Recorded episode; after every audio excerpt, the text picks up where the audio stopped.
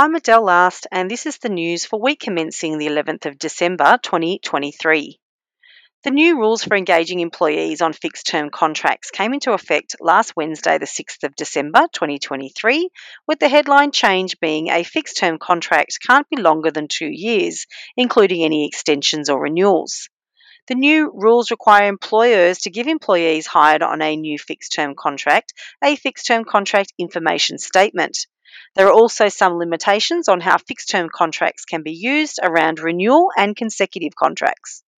Employers can't take certain actions to purposely avoid these rules. These are called anti avoidance protections, and these protections include ending employment or not re employing the employee for a period of time, not re engaging the employee and employing someone else to do the same or substantially similar work instead, or changing the type of work or tasks that an employee does or changing the employment relationship. The limitations also do not apply to casual employees. Home Affairs Minister Clare O'Neil yesterday unveiled the Albanese government's 10 year migration strategy, which aims to lure skilled migrants to Australia while cracking down on non genuine international students and migrant worker exploitation. O'Neil says the government is embarking on an ambitious reform project to address the challenges in the broken migration system. O'Neil went on to say the government's move to exclude highly paid trades from the specialised skills pathway will not hinder National Cabinet's goal to build 1.2 million homes. It's really important to understand that our strategy changes do not make it harder to bring tradespeople into Australia. The government feels strongly that for sectors like trades, you should have to prove that there is a skills shortage before you start to recruit overseas, she said. Immigration Minister Andrew Giles says the migration strategy will lift wages, offer workers stronger protections, allow employees to more easily move between businesses, and reduce exploitation. This strategy also means that we're able to better plan migration over a longer term horizon instead of the short term fixes of the past, Giles said. Business Council of Australia CEO Bran Black has welcomed the release of the migration strategy, saying business has long called for an approach that prioritises sourcing the skills the country requires. McDonald's Australia has been hit with a class action from the Union for Fast Food Workers seeking $100 million in back pay for current and former employees who were allegedly asked to work one hour each shift for free. The SDA union alleges McDonald's asked 25,000 managers and supervisors from 1,000 stores across six years to arrive at work 30 minutes early to their rostered shift to conduct a pre shift check and stay back an extra 30 minutes to finish handover tasks without pay. We estimate that a manager working five shifts a week could have been required to complete up to six weeks' worth of work completely for free. No matter how you slice the burger, what McDonald's and its franchisees have done is unlawful and illegal. McDonald's must pay these workers back for the millions in pay they're owed, said a union spokesperson. The class action has been launched in the federal court in South Australia. The court action not only names McDonald's as a respondent, but also 325 McDonald's franchisees. SDA is also calling for the court to impose penalties on the burger giant. In a statement, McDonald's said it would respond to the claim in due course. McDonald's Australia takes its obligations under all applicable employment laws very seriously, the company said. The government has split the Fair Work legislation amendment, Closing Loopholes Bill 2023, in two, following a deal reached with the Greens and the crossbench to pass measures including criminalisation of wage theft, and same job, same pay for labour hire workers. As part of the surprise deal, the following key measures were approved by the Senate in a vote last Thursday. Closing the labour hire loophole by providing for same job, same pay for labour hire workers. Criminalising intentional wage theft. Strengthening protections against discrimination, including by preventing adverse action against employees subject to family and domestic violence, and closing the loophole in which large businesses claim the small business redundancy exemption to avoid redundancy payments. The balance of the measures previously proposed as part of the Closing Loopholes Bill will be contained in a separate statute, the Fair Work Legislation Amendment, Closing Loopholes Number 2, 2023, which will include amendments dealing with more complex and controversial measures such as casual employment, definitions of employment, and minimum standards for gig economy and road transport industry workers. The Closing Loopholes Bill number 2 will be debated when federal parliament resumes in 2024. IKEA Australia this week launched new progressive policies to support co workers and their families better. IKEA will remove casual roles, increase annual leave, and offer leading paid parental leave. The Sweden based furniture retailer's new enterprise agreement includes an introduction of a fixed rostering option, a four day work week, full and part time employment only with no casual roles, five weeks of annual leave, paid parental leave regardless of tenure, and superannuation on unpaid parental leave. Workers who are affirming their gender may take leave for that as well, and anyone undergoing fertility treatment or supporting a partner doing so can take up to five days of paid leave per year. The Albanese government vowed to radically trim the outflow of public service work to the big four consulting firms, dubbed the Coalition of the Billing, is steadily taking place, with two key leadership positions for the government's in house strategy shop recently announced. Officially named Australian Government Consulting and run from under the roof of the Department of Prime Minister and Cabinet, Victoria's Chief Data Officer Andrew Knipe has been poached to become Australia's first ever Chief Consulting Officer to lead the charge in restoring public service capabilities like strategy development and project management.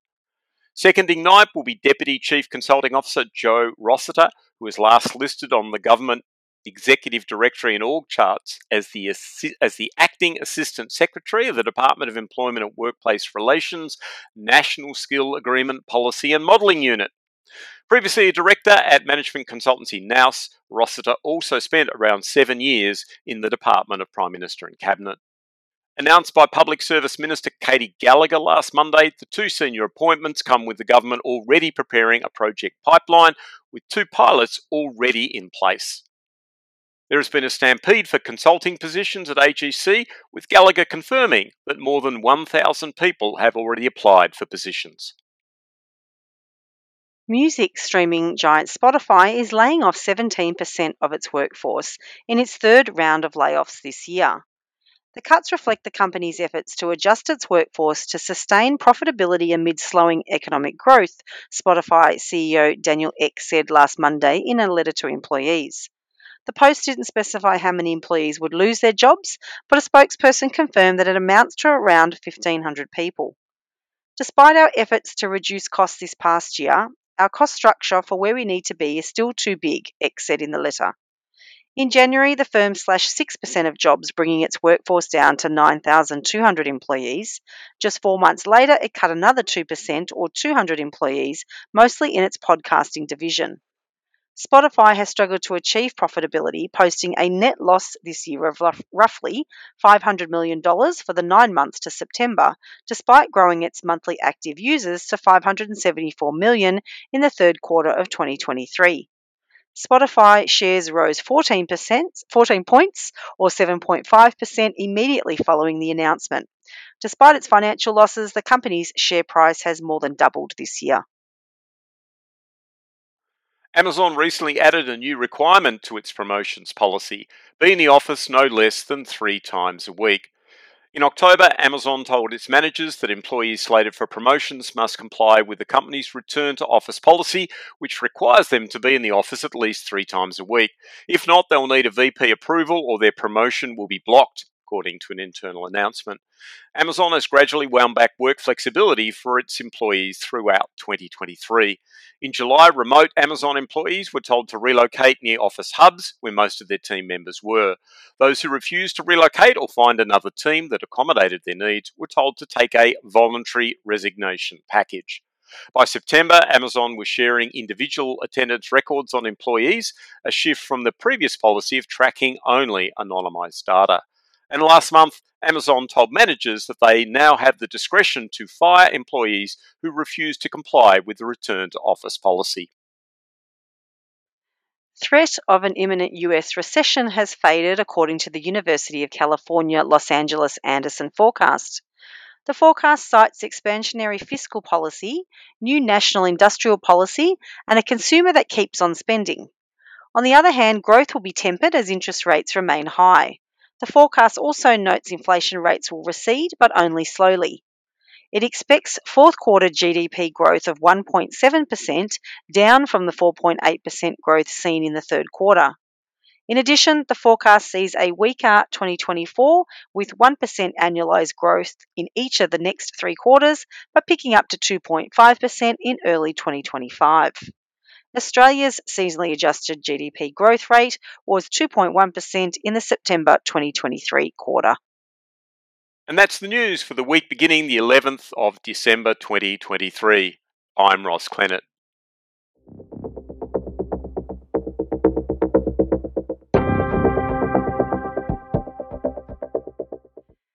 On to question of the week this week, and this is about an article that I found that prompted some thoughts around friendship at work. The article is called uh, The Power of Work Friends, and it's from the Harvard Business Review. And there is a summary that says Despite claiming people are our greatest asset, too many executives still expect employees to leave their personal lives at the door when they come to work.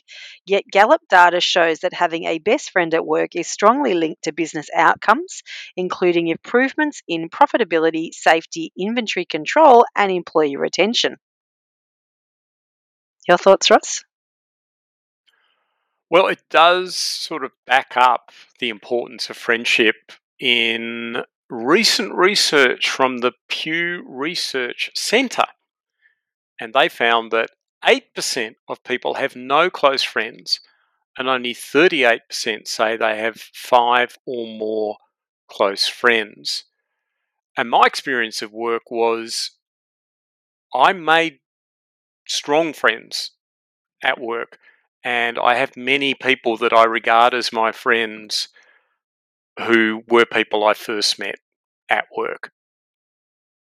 So, the formal question of the week then is how important is it to have friends at work, particularly in relation to engagement? I guess I'm interested in. So, let's answer this question for you uh, and our own experience, Ross. How important is it to have friends at work? Well, let me think about the jobs that I had as a full time employee. So, my first full time employment was at what is now known as Hays in the UK. And that was a really difficult job, my first recruitment job. And I only stuck at it because I built up what I regarded as friendships. And I say what, what I regarded because my experience in the English workplace was very hard to make friends, but I certainly felt that I was friendly enough with my colleagues, and certainly my boss Kim, my first boss Kim, she you know, she invited me and some of my colleagues to her home, and so I felt like there there was a, a, genuine attempt to build friendship outside work, and that certainly kept me there. And then when I returned to Australia and I worked at Recruitment Solutions, the people, and I worked there for ten years. Many of the people there I still regard as my friends, and they're people that I stay in contact with, including the people to people co founders, Manda Milling, Mark Smith, Simon Gressier, Greg Savage. They're all people that, that I regard as my friends, and there are many other people from that company that I'm regularly in contact with, and many of those people actually no longer live in Australia. So for me, the workplace was a very important part of forming friendships and keeping friendships over the years. What about you, Adele? Yeah, I think uh, I agree with you on this one that I do believe it's an important part of your experience in the workplace and that feeling of uh, being part of of the group and being part of the tribe and fitting in and feeling connected and feeling that you're going through similar experience you know that shared experience together is really important. And having you know people that you can talk to your frustrations about who understand the environment you know sometimes you don't want to take that home or to your partner it's good to be able to talk to work colleagues and share those experiences. But it's interesting you mentioned your first um, job and you mentioned your boss kim and i was thinking about this in the context context of where it sits differently from manager to to subordinate, so to speak, in terms of that sort of friendship arrangement, because that's where I often did find it more difficult once I became a leader, and certainly coming into an organisation at a leadership level, and in the recruitment businesses that I worked in, I was often the only person at that level within the organisation. I didn't work mm. for a Hays, so I didn't have equivalent peers at my level. I worked usually for small to medium uh, privately owned businesses. And so I was the most senior employee in the organization, and everybody else was below me or reported through to me.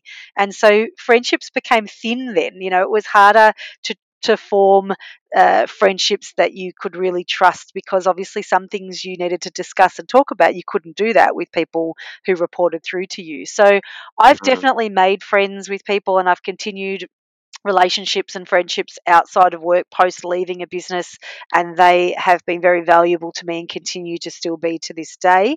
But i will say i think it's a bit harder when you come in at a senior level to call it really friendship. I think be- being friendly and having the feeling that you're accepted is one thing but i think friendships where you've got a got deep intimacy around you know personal issues and professional issues is much harder as it gets you know as you kind of get further up the line i think yeah, I look for sure when I think about my experience of joining um, Slade Group, where I was joining as a leader, I I don't have any.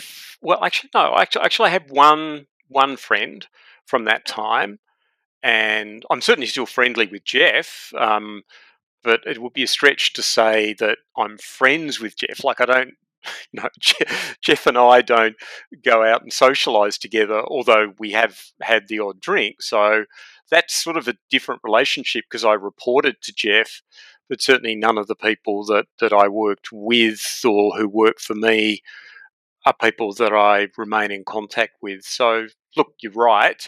And I think that's just kind of natural. It's just very difficult. There is a difference between being friendly and being friends. And if you're friends with someone, it means that you're seeing them outside of work and you have common interests outside of work.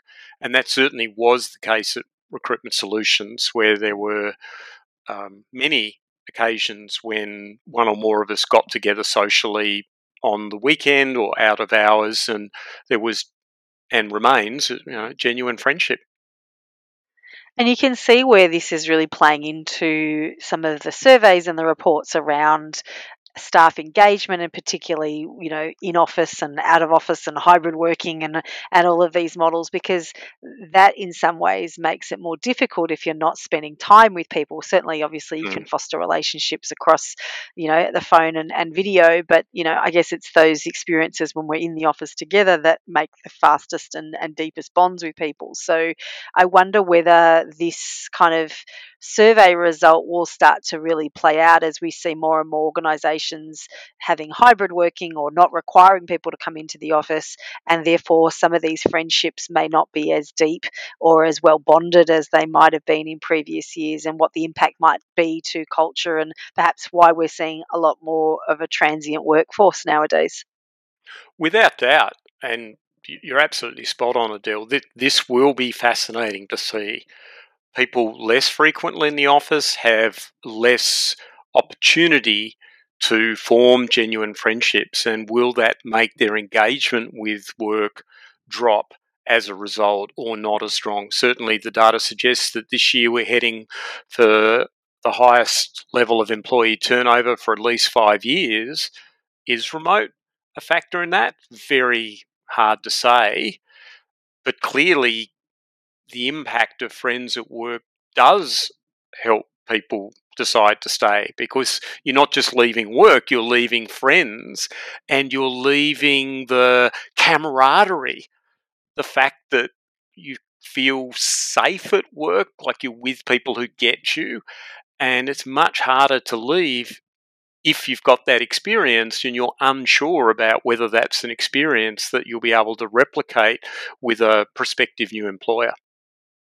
I'm aware of one recruitment agency who very specifically says that the time when people come into the office should be spent in collaboration and uh, in you know kind of bonding activities. And they're kind of they're not mandating it as such but they're definitely encouraging people only to come in in groups or come in when your team's in so that you can bond together and do things together. And I think that may be the key to this. So if you're sort of still out there pondering and and worried and still struggling to get teams back in maybe it's about trying to make it more about creating those bonds and those connections between your staff more so than just saying you need to come back into the office to sit in front of the computer again. Uh, try and perhaps focus on those connections between people because that's the stuff we need to do in person. That's certainly what I'm seeing in reading about successful, excuse me, hybrid uh, workplaces where the time that people spend in, in the office isn't so much doing work as collaborating to produce work. And certainly in the world of recruitment, I mean, there is a very strong individual component, but the smart owner will look for opportunities to deliberately create those scenarios to encourage people to come into the office and to look forward to seeing their colleagues. We'd love to hear if you agree or disagree with our comments on this subject. Thanks for listening. Hey, are you liking listening to our podcast, Recruitment News Australia? If you are, it would really help if you could give Ross Clennett and I a five star review on whatever podcast app you listen to it on. Please hop onto the review section and give us a review next time you're listening on your favourite episode. And thanks for listening.